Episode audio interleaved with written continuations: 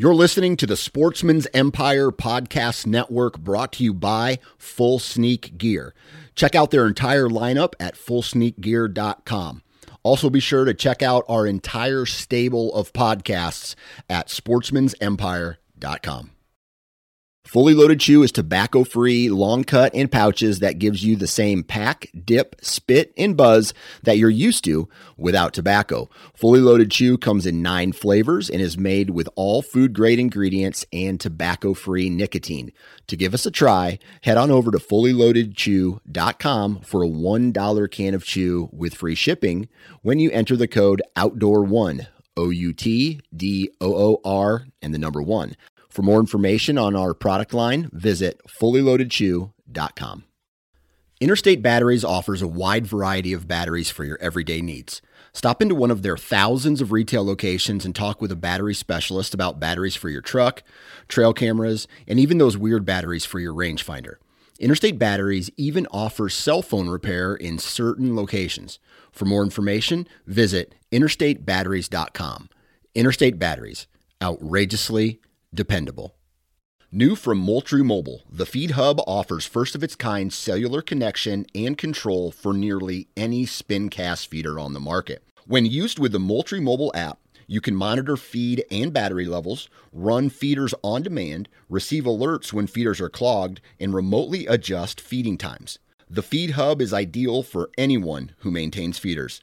Remove the guesswork and save time by planning feeder maintenance before you drive to your hunting property. For more information, visit moultriemobile.com. All right, guys, welcome to today's show. And joining me on the show today is another host of one of the podcasts on Sportsman's Empire Podcast Network. And I'm super excited for this one. His name is Parker McDonald, and he is the host of the Southern Ground Hunting Podcast. Now, he's got this Southern thing figured out. I, I don't have a whole lot of experience hunting in the South, and it's very intriguing to me aside from the weather, really. Um, but I'm in the Midwest still. I'm in Missouri, center of the country, and I was born and raised in Wisconsin where I learned to hunt. But the tactics and strategies for hunting the South are they can be totally different. And he has found a really cool outside the box way of getting after deer on public land. Now, from everything I understand, hunting the South, it's heavily pressured unless you have a lease somewhere, and even then it can be.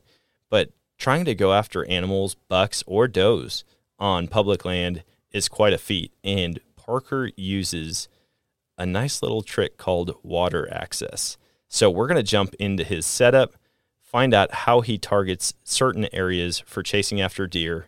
I'm really pumped about it. Let's jump in. Like he was doing things that were just badass that was one of the coolest moments of my life.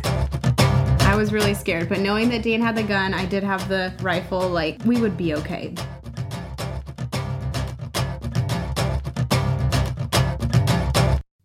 All right, guys. So I am constantly getting asked about the gear that I'm using, and the great news is that I've got it all listed out on Go Wild.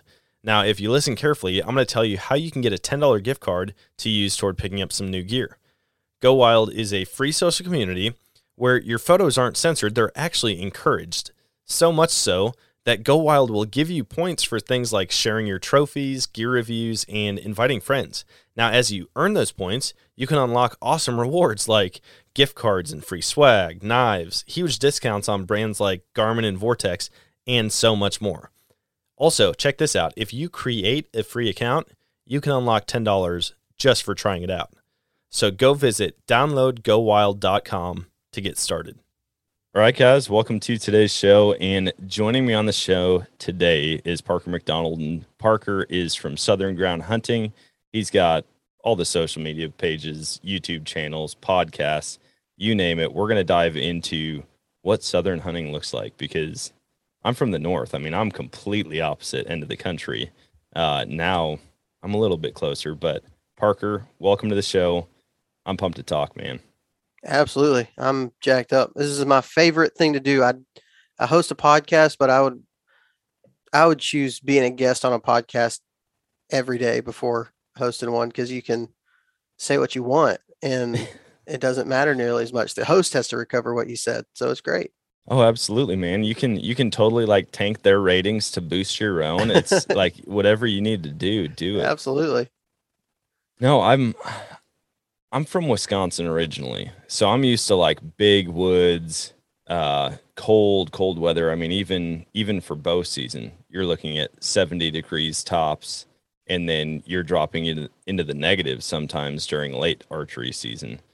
But being in the south it's a whole different ball game i mean you're dealing with different animals different size animals different hunting strategies what has that been like for you i mean you grew up in the south but now you've kind of transferred quite a bit east of where you grew up Yeah.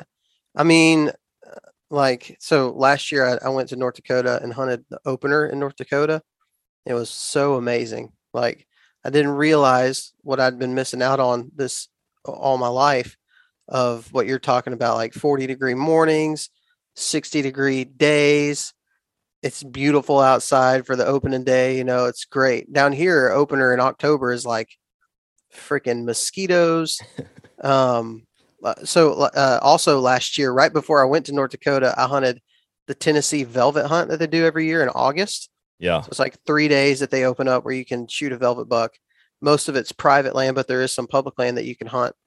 And so I've done that the last three years. And dude, I'm talking about in August in the South, it's just miserable. Like I can't, when you get out of your truck, you immediately start sweating. Humidity is like 800%. It's 95 to 100 degrees outside. You're just hoping for a rainstorm or something to like cool things off a little bit.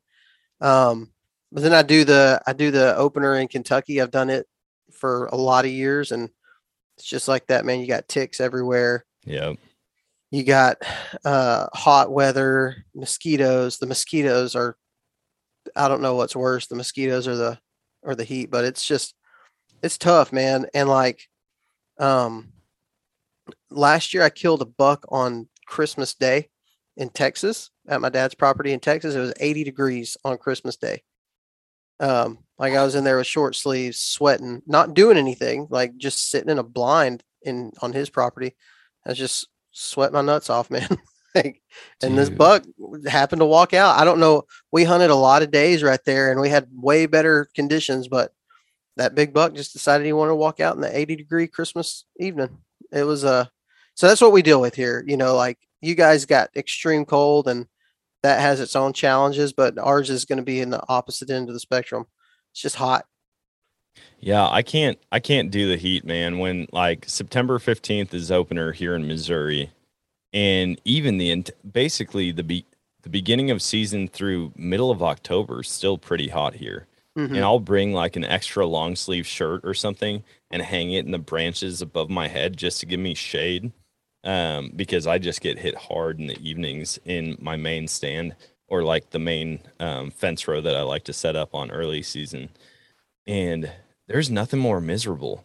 Uh, Yeah. We've got tons of mosquitoes, the no-see-ums, those tiny little black bugs that bite you. And it's like, dude, how, how does something so small hurt that bad? And I would, I would take 20 below zero over sitting in a sunny 80 degree tree stand every day of the year. Absolutely. Absolutely. I'd rather be cold than hot. Um yeah, you're in if you're in Missouri, it still gets pretty warm in Oh, yeah. Missouri. It does get colder for sure, but I mean, I've been I've been up in Missouri. We used to when I was a kid, we'd vacation in like Branson, Springfield area. Yeah. And uh I mean it gets pretty it's pretty warm. You still got to deal with a lot of the same uh southern challenges in a lot of ways. I think that would be probably like the perfect place though to live because you have kind of a it's a nice balance of of everything, you know, from what we have down here. I just like to me I love hunting in the south. I absolutely love it. It's my if I could choose anywhere to hunt, it would probably be somewhere in the south because I just like I like certain aspects to it. Um, but one thing that I do not like is how flipping hot it can get during deer season. I just I, I remember when I was a kid growing up, we'd be dry. I'd, I'd get physically mad Like I'd get, be like upset because we'd be driving, you know, from Alabama to Texas or whatever, visiting family. We'd be driving there in, you know, 85 degree heat on Thanksgiving. It's just, it's annoying, man. I I tell my wife the only time we should ever see eight on the thermometer is after a seven or something lower than that. And yeah. she's like, no way, like 85, 90 degrees, the sun's out, you can lay by the pool or go to the river or go to the beach. And I'm like, nah, like 70, mid 70s is good for me outdoor, inside, like 68 degrees all the time. Um, but I'm, I'm getting more comfortable with it. I will say that it's been in the mid 90s here the past few days, and I feel like I can handle it. It used to be, I felt like a fish out of water when I came down here that first summer, like mid July, 110 degrees. Oh gosh, I thought I was just gonna die walking into a building. Yeah. Um, but yeah, the hunting here, it's definitely different. But you're right. I mean, we get a good mix of seasons. We get, yeah, you do. You know, 100 plus. It, it'll dip down into the negatives here every now and then, but not very often. Like a full week in the single digits or teens, that probably happens once a year during the winter. Yeah. But um, so we do get that good mix. We just don't get snow. Like we get a lot of ice here, and mm-hmm. and maybe a few inches throughout the year, but that's it. Uh, I know one of the big things that people know you for, or one of the big strategies that you use when it comes to hunting, is water access. And that is something that's very intriguing to me because I grew up along the Mississippi River in Wisconsin and like driving along that, you could see all these tiny little channels through this boggy area. You couldn't tell how deep they were, but I'm like, dude, that looks like the big swamp donkeys that people talk about, the big mature bucks that hang out back where no human can walk to. Mm-hmm. I'm thinking, man, it's just got to be full of those back there. One, what did you, how did you discover water access hunting? And then two, how has it gone for you so far? The the discovery of it was kind of goofy. Actually, it was it was really random. And to make a longer story kind of shorter, um, I kayak fished a lot. I've always kayak fished, so I've had a kayak, and uh, I bought this uh, SUV for it. Uh, I bought uh, an SUV from a truck, and I bought this SUV, and I needed a way to transport my kayak, so I decided to build this trailer, this like modified trailer for my kayak, and ended up putting like a four wheeler rack on it, like you would put a deer in. And I thought, man, that'd be cool. Put a deer on my kayak trailer. And I was like, you know what? That'd be pretty cool to try to like deer hunt using a kayak. Yeah. So I got on uh, at the time it was onX. It was like when onX first started. I went and bought it that day and I started looking at like all the different places that you could potentially get into with a boat or a kayak of some kind. And I just started marking them. And probably a week after that, that was during the summer. Probably a week after that, I went on my first scouting trip and was blown away by the amount of deer sign that I was finding in these areas. I was like, man, this is cool. And I'd always been like a, a guy that would get on a hunting club uh, or a lease property. Yeah. I'd always done that. And that year, that that week, I was like, I'm not even gonna get on a hunting club this year. Like, I'm gonna go full like balls to the wall. I'm gonna be doing all public land from water access. And uh, honestly, had my standards or my my standards and my expectations still pretty low because typically in the place that I live, the the public land that we have to hunt is not it's it's actually pretty well known for the size of deer that it has, but the density is very low. There's yeah. not a lot of deer. So I was like, if I can kill a deer doing this and paddle it out on a kayak, this is gonna be the coolest thing ever. I don't even care what it is. Um fast forward to opening day, actually saw deer that day, which was a big deal for me. Um, to go into one spot on the opening day of archery season and see deer on this public piece. My first time doing this, I was like, that's cool. Ended up killing one, a doe, a couple weeks later, or actually a couple days later. I shot a doe and uh, couldn't find her, and then finally killed one, and then proceeded to have the best season I've ever had, um, ever Like tagged out on bucks. I killed my three bucks. Um, Dang, three bucks. Yeah, we get three bucks in Alabama. That's awesome. Uh, yeah, it's the South is super liberal on our bag limits most of the time. So I killed three bucks and like a bunch of does.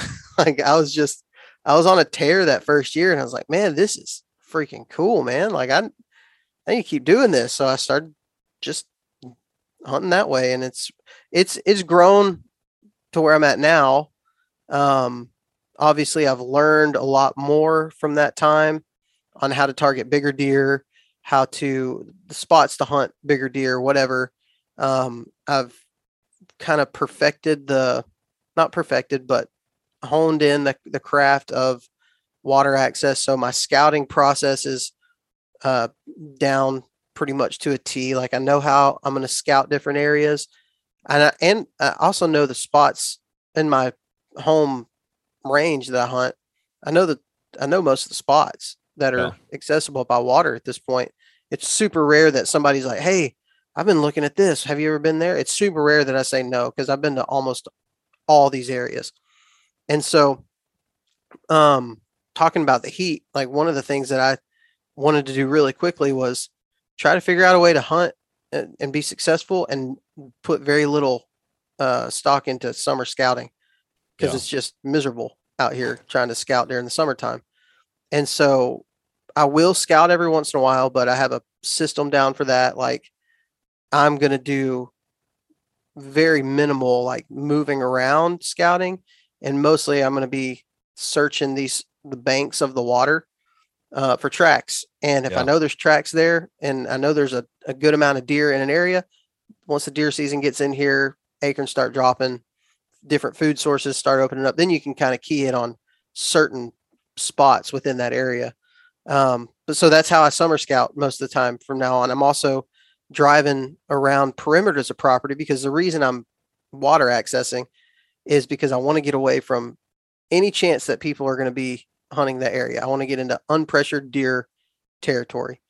And so a lot of times if you're using Spartan Forge or onX or whatever, there might be a drive, a, a small road that's drivable into a piece of property that you can't see on a map that doesn't show up. So I'm driving every perimeter that I can possibly drive to around this property to make sure nobody can uh, access it by foot.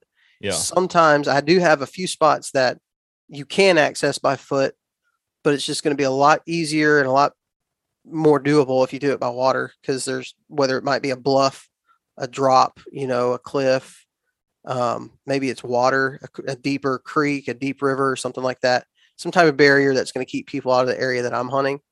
Um, so that's kind of my that's my process in finding these areas, and so that's what I did that first year uh, doing a lot a lot I, I did more walking than what was probably necessary and like boots on the ground scouting that summer. Um but i just like went all in on if i'm going to kill a deer this year this is how i'm going to do it.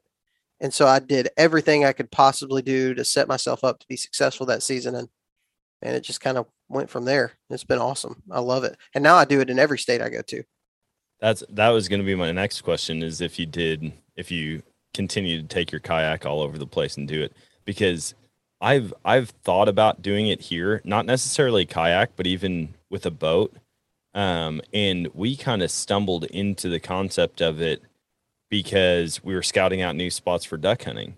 And we ended up finding this awesome duck hole. I mean, it was just a perfect roost. Every time we would go back in there, we'd be kicking up birds. And so we started setting up back there. And I think it was one day, one of the guys shot a bird. It ended up landing on the other side of the cove on on dry ground. And so I was like, hey, I'll walk across. It was like belly button deep, probably. I had my waders on, walk across the cove.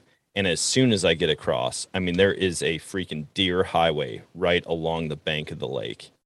And I was like, oh man. And I turn around, I'm like, hey guys, I'm just going to go look around for a little bit.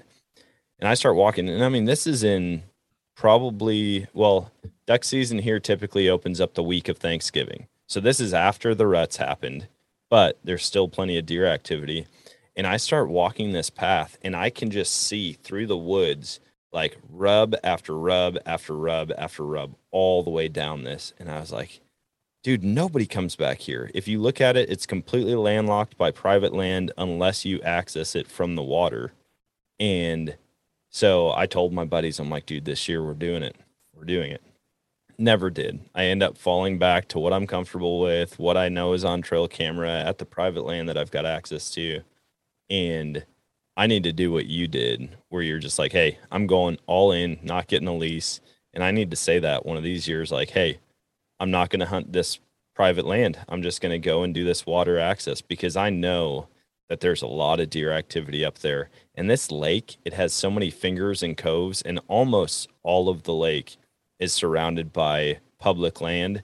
And then you get like a couple hundred yards away from the bank and it turns to private. So there's no access to it unless those farmers are coming back and hunting the private or the public that's right. connected to their private. So, and that's that's a that's a pretty common thing. Um, but a lot of times, what what you'll find is the the public land is going to be in those type of situations. So I find that everywhere in most states around big bodies of water, like public access lakes. There's going to be uh, a, a uh, what's the word I'm looking for? A buffer of public land around it. Yeah. Um, it might be Corps land in Alabama here we have a thing called uh, TVA land, or it might be a, a national forest or a, a, a WMA, yeah, or conservation area where you're at. Um, there's, there's a lot of those type of properties. They're very available um, in most states that you hunt, but um, a lot of times those those pieces of land around the water that butt up to the private land, the private land is cleared out, maybe burned, uh, they may have crops or whatever. They they manage that, but they can't manage the the public land area. They yep. like it would be against the law for them to do a lot to it. And so it'll be trash woods. And a lot of times they don't hunt it because it's quote unquote trash, trashier woods.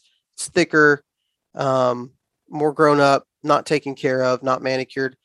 But as many of us know, that's a lot of times what the deer like to live in. Yeah. Um, and the the lack of pressure in those areas it's it's unreal like i i live i've, I've lived in alabama for collective 12 years or so and it's uh it's tough southern hunting is hard just as far as like seeing deer period right like it's just Know they say that the deer densities are higher here in Alabama than in a lot of states, maybe even higher than Missouri, I mean, it's up there on the list of states, yeah. but you have so many things, ridges, big ridges, um, thick cover, things like there's a lot of places for a deer to live at. So it spreads out that density a little bit more or whatever.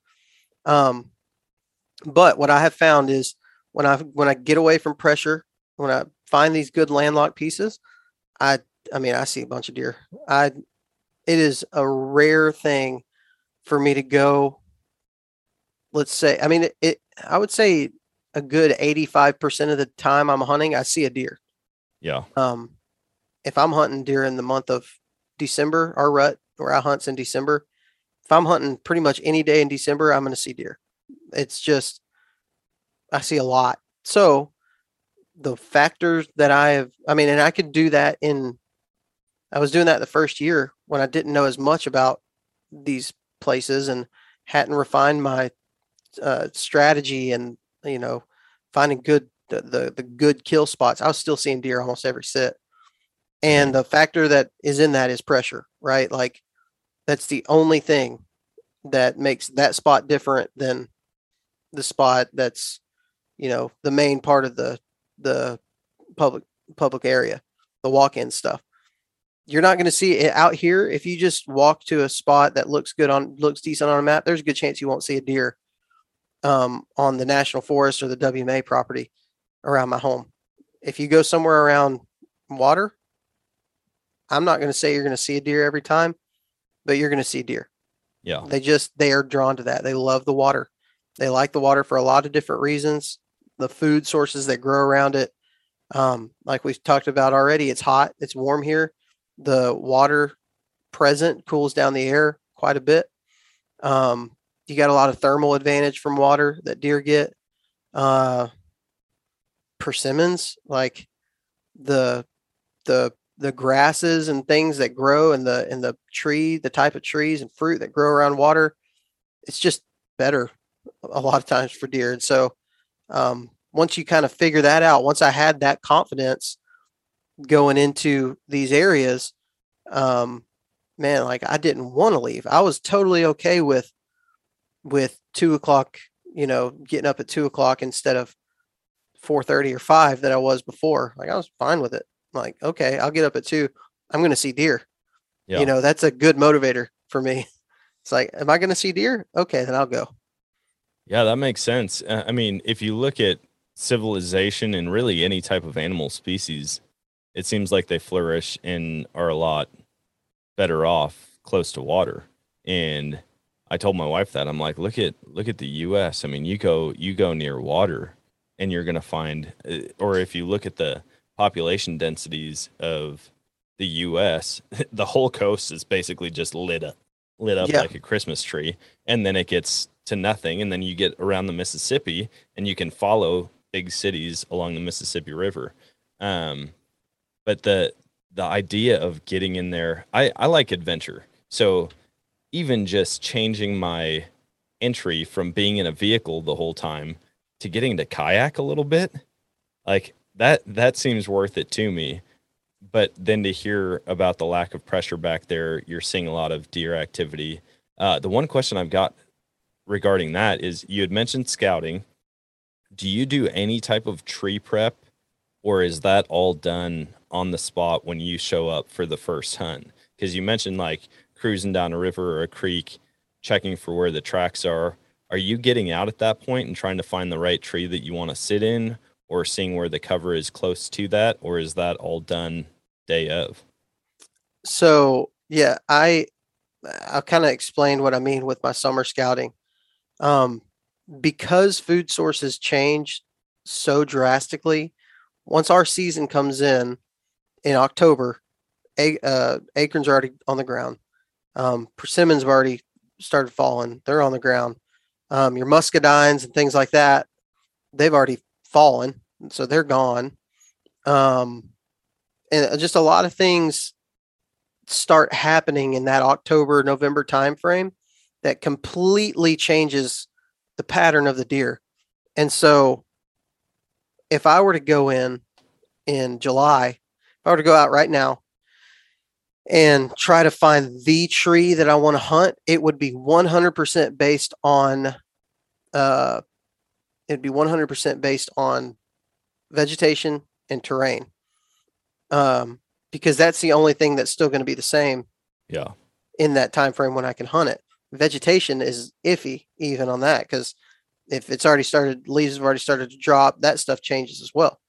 But um so most of the time if I'm going to scout a new area, I'm just going to go and find the water, right? So I'm coming in by water. So I've obviously found the water. So let's say from a guy who is um, not using a boat or not using water access, if you're walking in, I would still, if you want to know if there's deer in an area, I would find the water source um, for all the reasons I mentioned before. The things that are growing there, um, the browse that grows in those areas is going to be uh, probably greener, maybe a little bit better, maybe preferred by the deer. Air is cooler, and they're going to be bedding closer because of the thermal advantage. Um, so if you find that, I would just go straight there. And if you find there's tracks everywhere, well, then you can start using your knowledge of what kind of terrain, what type of vegetation do they like to hang out around, um, what kind of edges am I looking for? Start putting those pieces together on a map. And because you know that well, the deer are there, they're around there. Once it's time to hunt it, these spots should be where they're at. That's kind of where I'm going with that. So I'll float up, kayak, take a boat, whatever, to a cove. And if I want to know if there's deer there, I'll look around that cove. Those coves are a slough make a pretty good uh, pinch point that funnels deer movement as well, especially yeah. this time of year. If you can find a long one, you know, find one that's a you know, 300 yards, a quarter mile, something like that long, any deer that's coming across that area, they're going to have to, they're not going to swim across most of the time. They're going to walk around the point of that slough. And so you can look and see is there are a bunch of deer tracks in this point. If not, man, there's probably not a lot of deer in the area to begin with. Yeah. Um, or maybe they're concentrated in up the river in a different slough, you know. So find those things. That's so I barely ever get out of the boat, you know, and walk more than a hundred yards, couple hundred yards just to confirm what I know. And so then what I'm doing is uh, okay, let's say I found a spot that's got a bunch of tracks by the water. All right, I know there's deer here. October starts rolling around. I'm looking at my maps. Okay, I know there's deer there. Okay, well, 300 yards up, there's a hard, hard line of pines meeting some uh, thick hardwoods.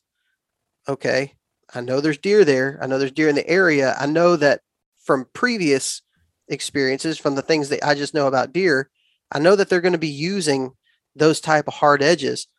Maybe there's if I can find a, a hot feed tree that's dropping, or find some fresh buck sign or a community scrape or whatever, um, that'll confirm uh, where I need to actually set up at. So I do a mixture of off-season scouting and in-season, like day of the hunt, scouting my way in in new areas. Um, a lot of the spots I go to anymore, I know they're going to be good because I've been going there for a long time. But I almost always change the tree. Like Yeah. I, I rarely sit in the same tree, even if I've I've got spots I've been hunting ten years that every time I go in there, I hunt a different tree. Nice. It's just I don't know if I do that because because I maybe somewhere in my mind think that they know that I hunted out of that tree last time, or uh, I don't know. I just always like, yeah, that tree looks a little bit better. I'll hunt that one. Are are you looking at not only uh, quantity of tracks, but also what type of tracks you're seeing? I mean, are you looking specifically for mature buck tracks that might be three or four fingers wide, or are you just going in there if there's a lot of tracks and assuming like, hey, if there's this many deer, there's going to be a big buck somewhere? I'm going in there with a, a bunch of assumptions. If I find if I find a lot of tracks, um, that means that it's probably not been pressured nearly as much. Um, if I've done my homework beforehand, knowing that it's landlocked and knowing that the only way to get there is a boat, then eh, I'm assuming that there's a big buck somewhere around, and I'm going to try to find those things that I know big bucks are drawn to. And once I get in the season, I'm looking for the sign, right? Like I'm looking for a big track. Like, okay, there's a big track. There it means there's a big buck. I don't run trail cameras, so I don't always know or don't ever know. Honestly, I rarely shot a deer that was like, I know him. Um, I, that almost never happens to me. But um, if I can confirm that there's a big buck in the area with the track, then that makes me makes me like it. Maybe have a little more confidence um, in the area. But I kind of believe that most of these unpressured spots, if if me and maybe two other guys are using a boat and hunting them, those bigger buck, there's going to be a big buck in just about every area. Yeah. You know what I mean? And by area, I mean like a chunk. I'm not talking about like like a you know acre spot. But there's going to be a big buck somewhere close by. I just got to figure out what where he's going, what he likes. Um, scout in, looking for the sign, looking for the fresh sign during the rut. Honestly, most of the time during the rut, I'm going to the places early season that I knew had a lot of does. I don't really Yep. care if it had a bunch of buck sign around it in October.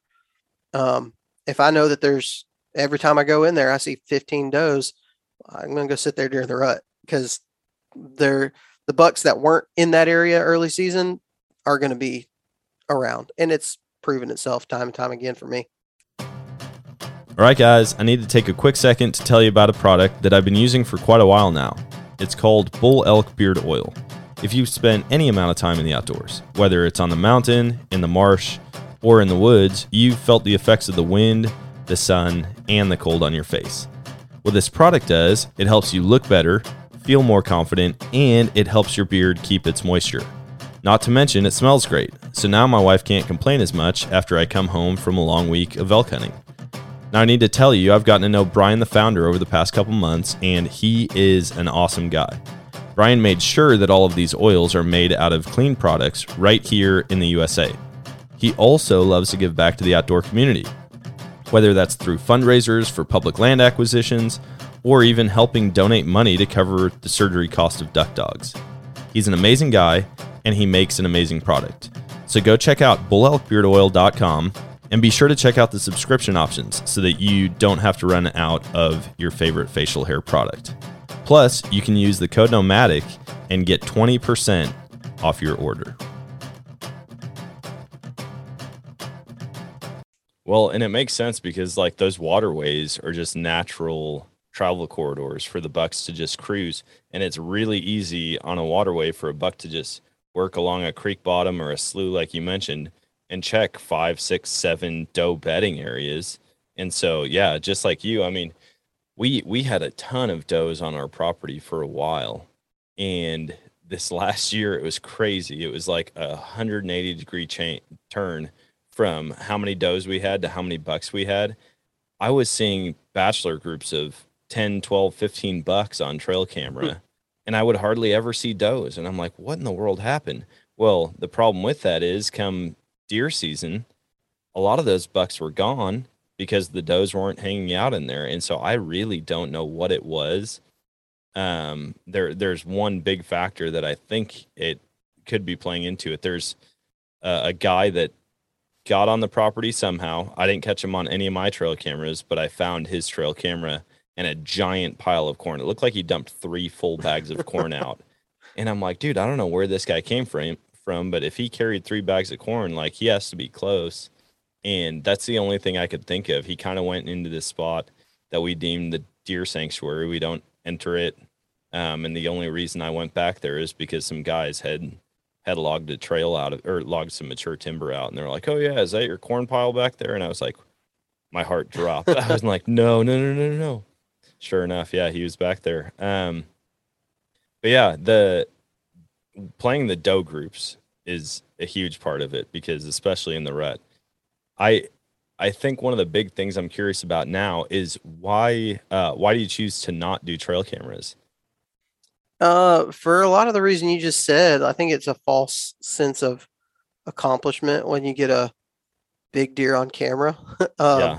I can't tell you how many people I know that uh, like we'll be sitting there talking about and they, it's like they want a pat on the back because they got a big deer on camera it's like i mean and that's fine if somebody wants to do that if they get enjoyment out of that that's great but a lot of people get pictures big deer a lot of pe- people get pictures of deer period and then don't ever kill one um, i want to use here's what here's the reason i want to use trail cameras specifically cell cameras is for early season so we are big woods, like no crops around here. Killing an early season buck is a difficult thing to do. They're not moving a whole lot. Most of their movements at night because it's so stinking hot early season here. Um, but I want to use cell cameras and I need about 20 of them to do what I want to do effectively because I don't want to be just sitting there wasting my time in early season. I want to have a bunch of cameras out in these spots that I know are Buck's core areas and hunt hunt hunt specific deer in those core areas based on what those cell cams are telling me. Now, there's a lot of like the the purist in me doesn't like that idea, but I think it's about the only way to kill a, a big deer consistently in the big woods in the south. Yeah. Um, I just don't think there's a whole lot of other ways to do it.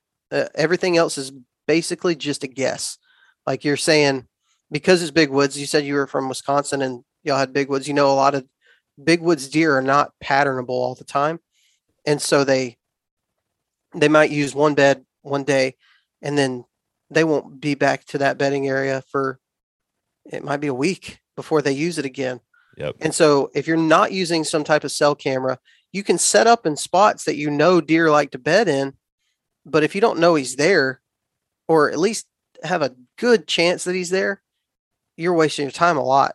So that's the reason I want to use uh, cameras, specifically cell cameras.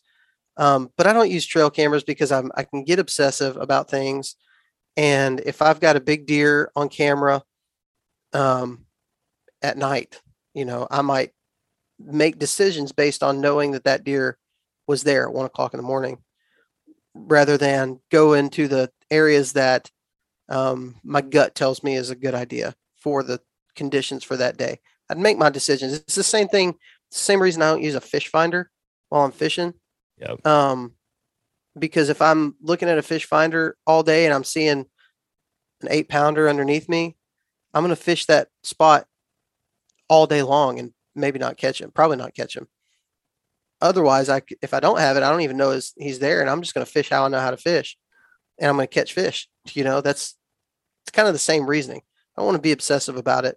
Um, and then, like I said, you know, there's the there's the purist side of me that really likes the the surprise, and I like to go into a spot not knowing if there's a buck there, go and find the sign, set up, and kill a buck that I didn't know existed until that day.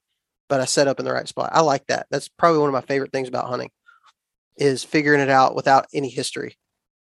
That's cool. I mean, I I definitely see where you're coming from with the false sense of security. You get a buck on camera, even if you get him like four or five days in a row, you think like, dude, I got him dead to rights, and then you never have an encounter with him, and then you almost get discouraged, like, dude, what did I do wrong? Why? The the whole trail camera concept is great, and I like the history behind it, like being able to see the same deer. You know, you might get him in velvet or when he's just right after he dropped, and then you get him again hard horned in the fall. I like to be able to track that way, but there's definitely been times where I've gone and done card pulls and been very discouraged because I'm like, dude, I don't have any big bucks on camera now. Like, is it even worth coming out here? And then I might sit in the stand and I see a big buck cross the bean field 300 yards away. I think it's right in front of my camera. Go and pull the card, and it didn't get a picture of it. And I'm like, light bulb goes off. Hey, just because they're not on camera doesn't mean they're here, or just because they are on camera doesn't mean you're going to get a shot at them. And so I I totally get that. If you can play if you can play your gut, if you can play like the skills that you've acquired instead of relying on the technology to do a lot of it for you, I could see where you'd feel a lot more accomplished with that. A good example is this year, and you're totally right. Um, this year, there's a spot that I have hunted this little, it's like a 40 acre piece of public land that's like next to a bunch of people's vacation homes. And the only way you can get there is by the water in a little bitty cove. You go past all these like boat houses and docks and stuff and pull up in this little cove. And um, I've always found sign there, but I've never hunted it like during the rut. I've only ever hunted it in October and November. And uh, this year, something I can't remember what exactly the reason was, but something went wrong and I didn't get, I ended up not going to the spot that I wanted to. And it was during the rut. It was December the 1st, actually. And I ended up going into this spot. And to this point, I'd hunted it like six years, never seen a deer there. Seen lots of tracks, lots of sign, but never seen a deer in there. And I've hunted it 10 times probably. Um, I go in there December 1st, my first time this year. It's finally the rut. I kill a good buck that day. I was like, well, crap, this is cool. You know, Yeah. I've never even seen a deer in here. I killed a buck today. That's awesome. And uh, so fast forward to uh, I killed another buck in the, the next week. And so the very next time I went hunting, I uh, I had man, I was like perfect wind, perfect conditions. It was going to be excellent for the spot that I've been waiting to hunt all year, where I knew there was going to be a big deer at. Uh, it was a little far in the kayak, so I needed my trolling motor. Well, I get halfway there and realize I left my battery at home for my trolling motor, and I was like, "You've got to be kidding me! This is like the best phase of the rut." And I freaking left my trolling motor. Dad gummit. Well, I'm not going to go into any other spot. I'm just going to go burn another sit. I shot a buck here, the first buck here, you know, a couple weeks ago. I'll just go sit here and see if anything's come through. Go in there and shoot my third buck that day. Jeez. Um, and so that to me proves like if you're not hunting it on the like if I had a trail camera there set out from October through mid note through Thanksgiving, let's say, just statistically, I wouldn't have a lot of deer on it. I'd have no reason to go and hunt it in December. Yep. Um, because I've hunted it a lot in the early season and never seen a thing. So that could have easily having a camera set up in there would have easily convinced me that that spot was not worth my time.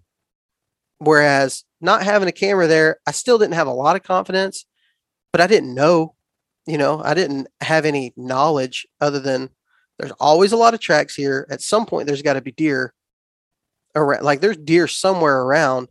But I think a camera would have would have messed with my my confidence to the Yeah. point where I probably wouldn't even have gone. I would have made another decision. It ended up being great for me in that like you just never know. It's everything changes so much in the big woods. Like there's not a there's not consistent crops, you know, with corn and beans. You have some consistent things. They they have a, a, a destination food source there all the time. Once the white oaks run out, once the red oaks run out, once the browse dies off out here, like they shift a lot Yeah. a bunch. And so you can't make big, huge decisions about a place without seeing it during that time that you're going to hunt it. Does that make sense? Yeah, absolutely. I mean, I love that where where you know you just went in and you you had hunted it 10 times, hadn't seen a deer and then all of a sudden in one year you get your first and your third buck out of that. Uh there's something there's always like the mystery aspect to deer hunting. You know, like any buck could come under any tree at a given point and that's one of the things that I I okay, so I I'm totally in love with checking trail cameras. I love I love seeing all the different stuff between coyotes and bobcats to to ducks and geese or turkey, deer, you name it. I love that side of it. But also I go back to Wisconsin every year. I don't have a single trail camera up up there. And that side of it, it's like I know where the deer are. I've hunted it. My first year hunting was in the same 40 acre chunk of woods. And I still go back and sit pretty close to the same spot every time. But the mystery side of it, not knowing what you're going to see. Like, dude, Mm-hmm. there might be a freak 180 inch deer that randomly comes through because that part of the country is known for them. Odds are it's not going to happen, but I just have no idea what to expect when I go and sit every single fall.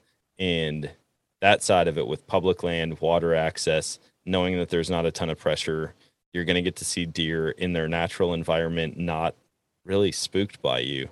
Um, Yeah. It's intriguing, man. It definitely is. I I want to say like, man, I'm gonna go for it. I'm gonna try it this year. But I know I'm gonna get close and be like, dude, I get, I got that big buck on trail camera again. I gotta go try to shoot him. But uh, I'm gonna say this. I'm gonna try it at least once this year. You should. It's fun. It, it's it's there's nothing like it. Yeah, we It really and, and we've talked about it. Like me, I've got several friends that are like, dude, just the adventure side of that seems really cool. But also, I finally need to buckle or cave in and get a, a saddle system because I tried the the climber one time and I said I will never do that again. I did Yeah. a, I did a climber on public two years ago now, and I thought I was gonna die. I almost lost the whole bottom of it like my feet came out of those stirrup deals and it started to slide down and luckily I got a hold of it. But the saddle system has been very intriguing to me and I feel like for what you're talking about, you kind of have to go that route. Is that what you're using? Yeah, yeah. I've been using a saddle for a while, and uh, I really, really like it. I don't have any reason to to change it. We just did so on the Southern Ground podcast. We just recorded a gear podcast last night, and gear just makes my stomach hurt. I don't really like changing a bunch. If I find something that that I like that works, like I'm probably not going to change it. And when it wears out, I'm probably going to buy another one just like it. You know. Yeah. Um, and so I'm not like this big gear junkie or anything. And a lot of people right now are going like, oh well, saddle's just another tool in the tool belt. Uh, you can use you, use a climber too and a lock on too and whatever. You you every situation calls for a different method. I'm like, oh man, for me, I just stick to the saddle. I, I can't. It's super comfortable for me. I like it. I like filming out of it. I like shooting out of it. Um, it's lightweight. It's easy to carry. It's not bulky. Pretty much nothing I carry is bulky. Um, it's great, man. I love it. And and you can like what I just was talking about in season scouting and going in and setting up in the spot, you know, scouting the fresh sign, setting up in that spot. It's hard to do that with a climber because that spot might just have, you know, a couple of goofy, tough to get into trees. It's yeah. not a climber tree. You have to have a certain type of tree for a climber. And with the saddle, it just it gives me the confidence knowing like, okay, I can walk in there and if there is a tree that will support my weight, I can climb it. Yep. You know what I mean? And if not, if if I can't find anything and I have to hunt on the ground, I don't have this big giant climber sitting next to me while I'm hunting on the ground. You know what I mean? Like I just got my backpack and I'll hide it and sit on the ground. Um, and I don't feel like I like you carry a climber in, man, and you're like, that's 30 pounds, you know, 25. I mean, what are, on the light end, they're like what, 12 pounds? Yeah, I think I the lightest one that I've seen, like the system that you'd have to actually carry in to successfully get in the tree, is probably 12 to 15 pounds. Mm-hmm. And that's something that I'm like, dude, I I do bring a lot of gear. I mean, I I've got the camera arm and everything. I've got my bow. I've got typically my binos. Depending on where I'm hunting, you know, the gear changes quite a bit. But I would love to get to that point where it's like I have the same pack the same gear no matter where I go. The only thing that changes might be my layering system for right. the weather, and everything else stays the same. I like the minimalist idea of that and not saying, hey, I've got to change all of these things up just to have a successful hunt today. Dude, if I was trying to to be a, a person that used a climber and then used a lock on and then use a saddle and whatever, my stuff would be so like every hunt would suck because I'd be having to relearn the the system, you know, of how I got things packed in my bag because that that matters, you know. Yep. Um, but yeah, I I think for mobile hunting, uh, a saddle is a a dang good choice. When I was using a kayak, I was actually started when I started kayak hunting, I was using a climber. And uh, Greg Godfrey from Tethered, this was before he started Tethered. he was just doing G2 outdoors, um, talking saddle DIY stuff he hit me up and he was like, dude, you need to get rid of that climber and use a saddle. Like you got to use a saddle. And uh, man, in the kayak, especially the amount of space that that climber was taking up, like awkward space, was insane. So if you're trying to use a a kayak, like man, I just don't recommend a climber. I would not. I don't really recommend a tree stand, honestly. Like yeah. Find something that can pack away tight, um, because you need all the space you can get in a little boat like that. Yeah. Uh, when what kind of what kind of kayak do you have? I mean, I'm assuming it's a sit on top, it like 12 foot. Yeah, so I use the uh, NuCanoe. It's the unlimited, which is the newer one that they had. A lot, a lot of their design of it was for hunting. Nice. Like they were intentionally trying to design something that would um, be good for the, a lot of people duck hunt out of NuCanoe. Yeah. Um, I started with the Frontier 12. They're both 12 footers. I think the Unlimited is a hair longer. It might be six inches longer or something. Um, but they're they're both like a one of them's like 600 and the other one's like 700 pound weight capacity. So you have all the all the um, stability that you would ever need and uh, like I've I've in Kentucky a couple years ago, I killed a buck that was probably 230 pounds, and I had him, me, my bow, all my camera gear, all my climbing gear, saddle stuff, and a 30 pound outboard motor on the back. Um, and I mean, it handled it like a champ. It was great. And that, that's like top of the line for hunting kayaks. I got it because I knew I used it more than the average person is going to use a kayak for hunting, and that was my my initial initial purchase of it. That was that was the whole reason why.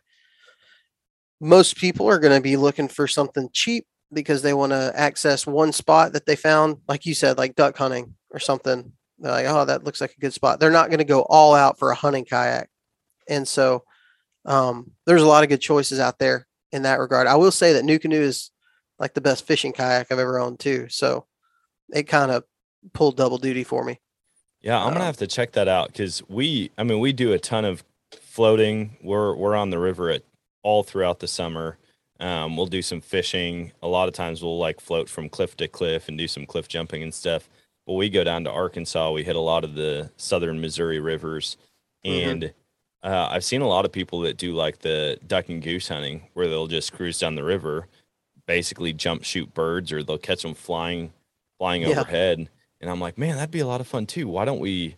Why don't we join our passions for hunting and and floating, and actually make something happen? And a couple buddies did it this year for waterfowl, but like I said, we've been talking about it for years with with deer hunting, and I think we just finally need to try it.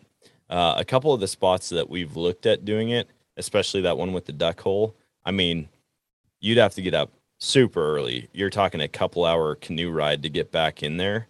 Mhm. Um, or a lot of the guys have John boats and stuff, and we could get fairly close with a John boat and then finish the rest off with a canoe or kayak that we pull behind. But I I've done kayaking and canoeing.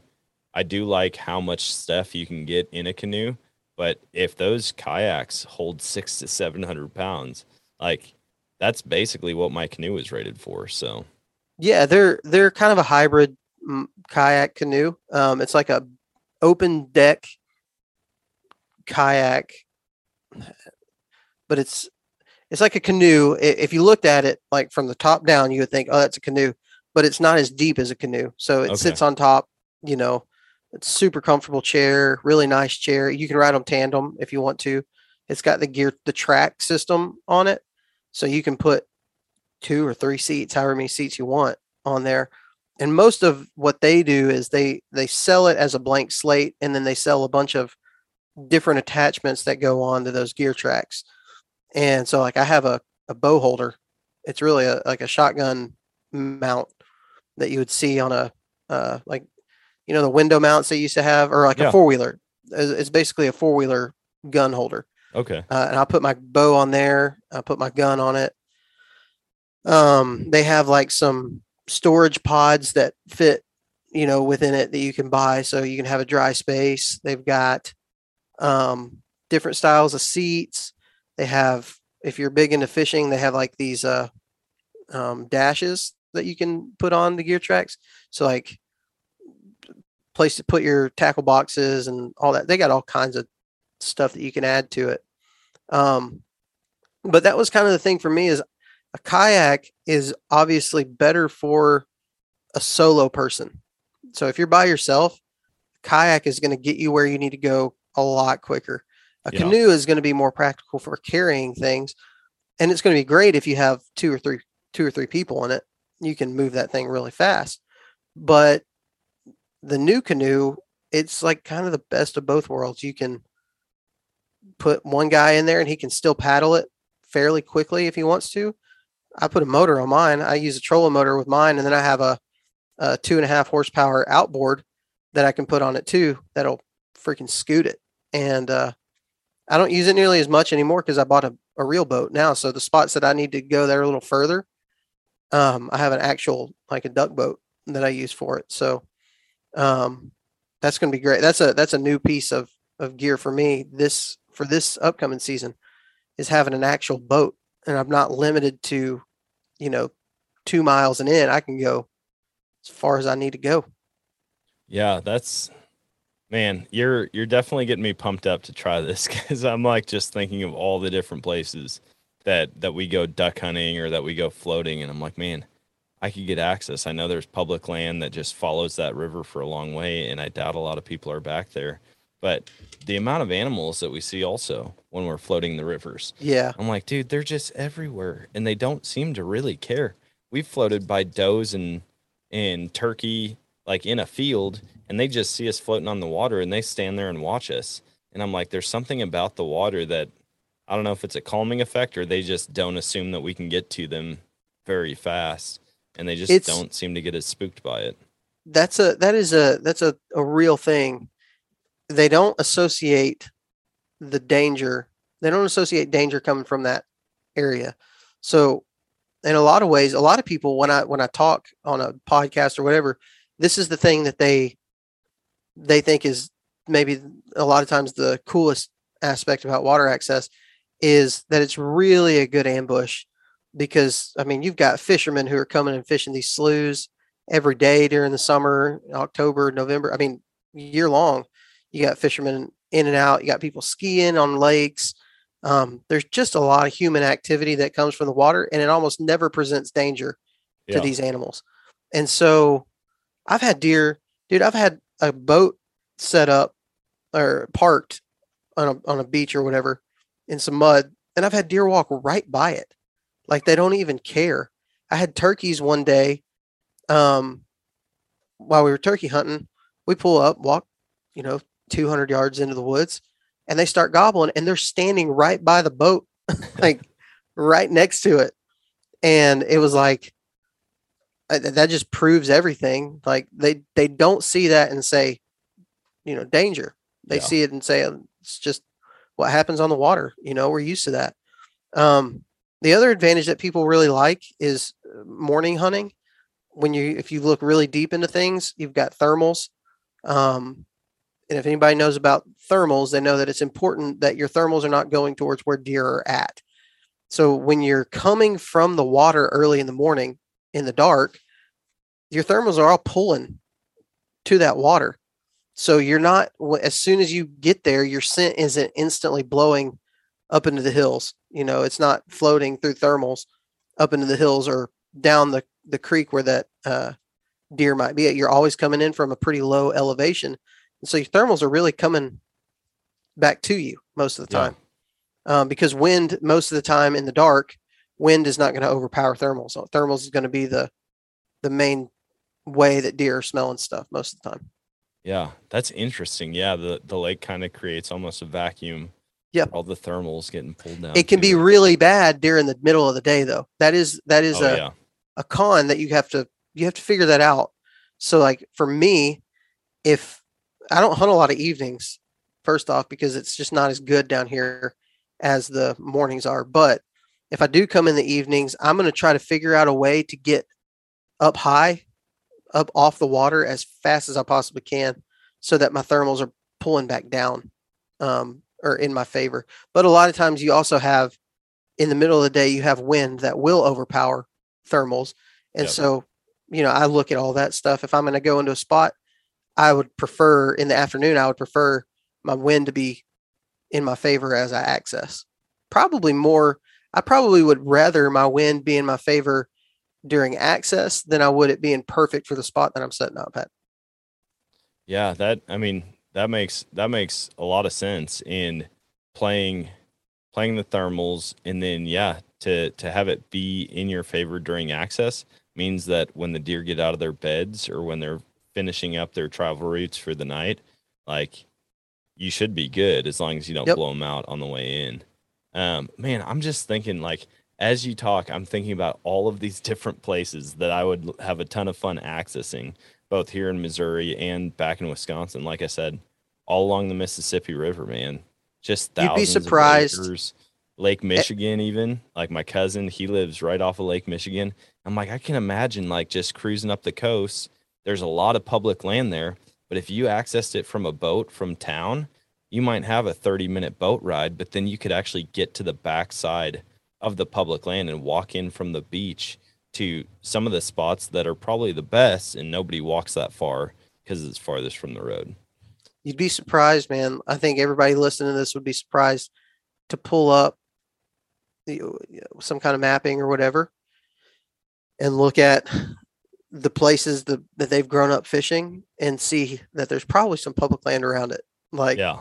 There it's it's very very common for larger bodies of water or rivers that there's going to be some public land around it that you can access. I i've rarely found a spot like buddies say hey we're going to hunt here.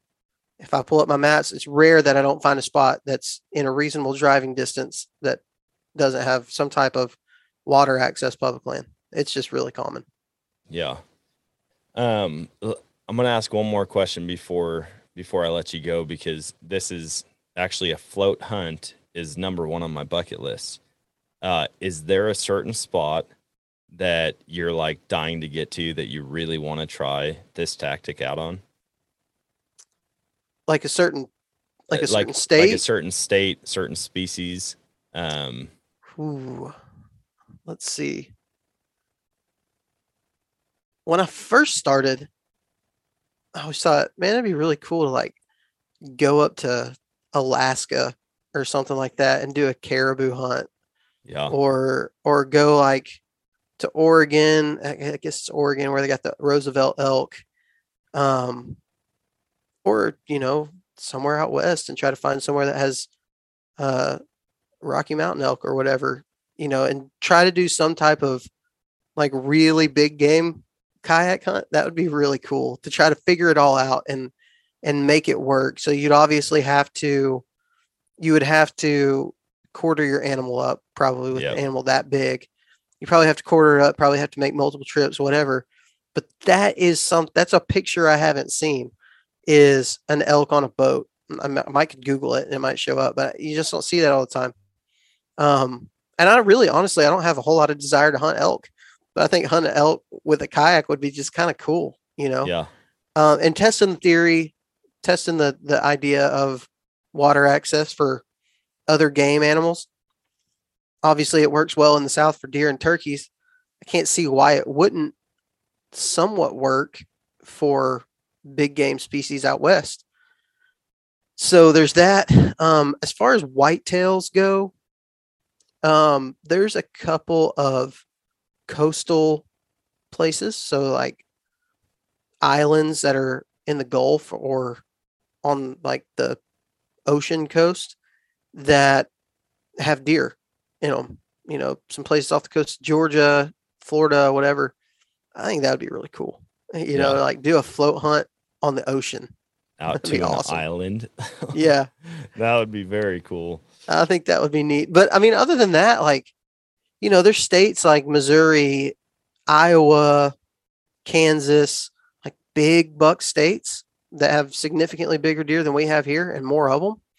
That would be really fun to do it, to do the water access thing, just to see, like, even in places like that where the hunting is just incredible in the Midwest, is there bigger bucks around those places? You know what I mean?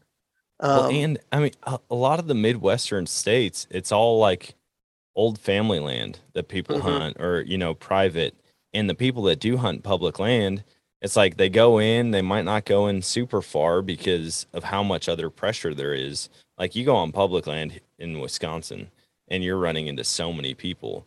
But if Right. you can sneak in from that backside, even if you have to float for a couple miles, that that I feel like you could be very successful opening day of Sure. public land or op- opening day of deer season on public land. And so, yeah, my number one, my number one hunt on my bucket list is a fly in float out moose hunt in Alaska. that'd be cool. And I mean, it's it's a whole lot different. You know, you're not going and getting set up in a tree. You're not necessarily looking for tracks along the river, but you're just calling, and you'll stop, set up camp, go call for a day, see if anything comes in that night, or maybe the next morning, get back in the boat, float, and do it again. Um, I don't know the adventure of that, like just being in true wilderness, not Mhm. seeing another person, and then hunting out of a boat. All of that sounds like a good time. So uh, there are there I are should probably practice though. Yeah, definitely. I mean, but go out and do it. Like when I first started, there was like, I mean, and it still happens now in some places. I'll go some places that are just deep and you know, like nobody has been here. Um, there's not a boat ramp in sight. I had to drag my kayak 100 yards through the woods to even get to this body of water and then paddled up a mile down the river. Like people aren't here Yeah, ever. Um, and so whenever that happens, it's that, that's really cool. You get that sense of adventure, you know, even if you don't see anything. But when I first started, every single time I went, when I got back to the truck, got loaded up, I was like, man, that was even if I didn't kill anything or I didn't see anything, I was like, that was awesome. yeah, You know, I just felt like I did something cool. It's kind of like after you work out, after you go to the gym, you have this sense of accomplishment. Yep. That's how it was for that. And for a lot of hunters, you go out and don't see anything, you don't get that sense of accomplishment. You get the sense more like, um, I would have probably been better off staying at home and helping out with the kids. Uh, I just was wasted my time. Uh, Hindsight's twenty twenty in deer hunting, right? Like it's always a waste of time after you didn't see anything. yeah. but when you do this adventure aspect to it, it you, you don't get that nearly as much. Like you still feel like I did something cool. I did something really cool today. Yeah. That was always fun. Yeah, that's awesome. I I love it, and I'm definitely gonna have to give it a go this year. I've already got a canoe, so I can start with that, and then you know, if I just get absolutely hooked, upgrade some gear and and make it happen a different way, or we might try it with a couple boats. But there's yeah, I've got about a dozen places on the top of my head that I can think of that would be fun to try this. So, um, man, thanks for hopping on the show. Thanks for chatting. I feel like we're gonna have to have more of these and uh, do some follow ups. I'll I'll pick your brain a little bit more right before the hunt, and uh, and then hopefully we can do some recap from this year and find out how many how many deer you got using this strategy. How many places are you planning on going this year? How many different states? Ooh, that's a good good question. I start out.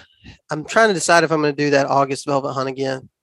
Um, that one's tough because it's so hot, but I'll probably do it when it starts getting closer. Once August gets here, I'll be like, "Ah, I gotta go. Um, I'll do that one. I'll do early season Kentucky. I'll do Alabama. I have a Georgia license um, that I bought late season last year, so I might try to head to Georgia at some point. I always do can uh I always do Florida. My my number one here's my bucket list. Number one bucket list item is to kill a buck in Florida on public land. So I haven't done it yet. I shot at the largest buck I shot at all season last year. I shot at him in Florida of all places and missed twice. Uh, so I've got I've got to kill that deer. I've, not that deer. I've got to kill my buck in Florida. So that's my bucket list. Illinois is going to be my like big rut hunt. Um, trying to think. Uh, I actually I may be in like Arkansas or Missouri at some point too over the holidays. My sister lives in northern Arkansas, right right close to the Missouri border. So Nice. when we do Christmas over there, uh, I'll hunt somewhere around somewhere close. See, I'm only, I mean, where I'm at, I'm probably 45 minutes from the Arkansas border. And so, Okay. not too bad at all. Yeah, Yeah, not- if you're looking far. for a new place, there's some sweet spots, and uh, I'll have to go do some scouting and see what I can find as far as deer sign. Uh, but that that one spot that we found duck hunting, we've duck hunted there three years now, and every year the sign is the same, just heavy, heavy deer sign, rubs and scrapes all over the place. And so that's probably going to be one of the first places I try this out at. here's an interesting and I know you're trying to wrap up but this is an interesting thing that i've learned about water access hunting is the spots that aren't nearly as fun to water access hunt for deer are the spots that have high duck hunter concentration Yeah, because you've got a bunch of guys who are hooked on duck hunting that are going to deer hunt when they're not duck hunting and they're already used to going out in their boat in the dark. And so like there's really not a barrier for them. And so i find like there's some places up in like way northern alabama where it's still swampier and there's a lot of duck hunting that happens. Everybody's got a mud boat or a, a boat with a mud motor. Um, they're not afraid to get out in the water to go deer hunt early in the morning. And so you like you feel like you're going three miles deep ain't nobody going back here and you've passed 10 duck boats on the way that are deer hunting so Dang. i will say that is something to look out for try to concentrate around areas that may not have the duck hunting population Okay. That's that's good to know.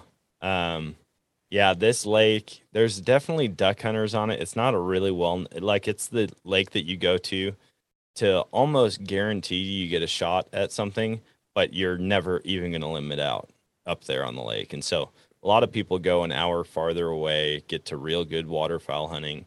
Um and this lake is so big. I don't know how many square miles it is Yeah. altogether. And then you have the fingers and coves and creeks and springs that run into it.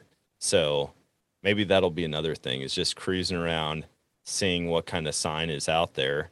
You know, if I see a bunch of shotgun shells, I know that Mhm. people have hunted there a bunch in the past. Um, And there's a good Yeah. chance if they've been duck hunting out there, they've had the similar experience that you have. It's like, yeah. man, there's a lot of deer out here. See, maybe maybe that's what I do then is I bring a whole duck hunting setup, set it up in the cove so everyone thinks there's duck hunters there, and then I just walk back in. It's out of the box, man. Out of the I box like it. thinking. Yeah. That's good stuff. Well, Parker, man, I really do appreciate it. Thanks a ton. And yeah, if you're up in this neck of the woods, come come hang out. We'll we'll have to go do a hunt together.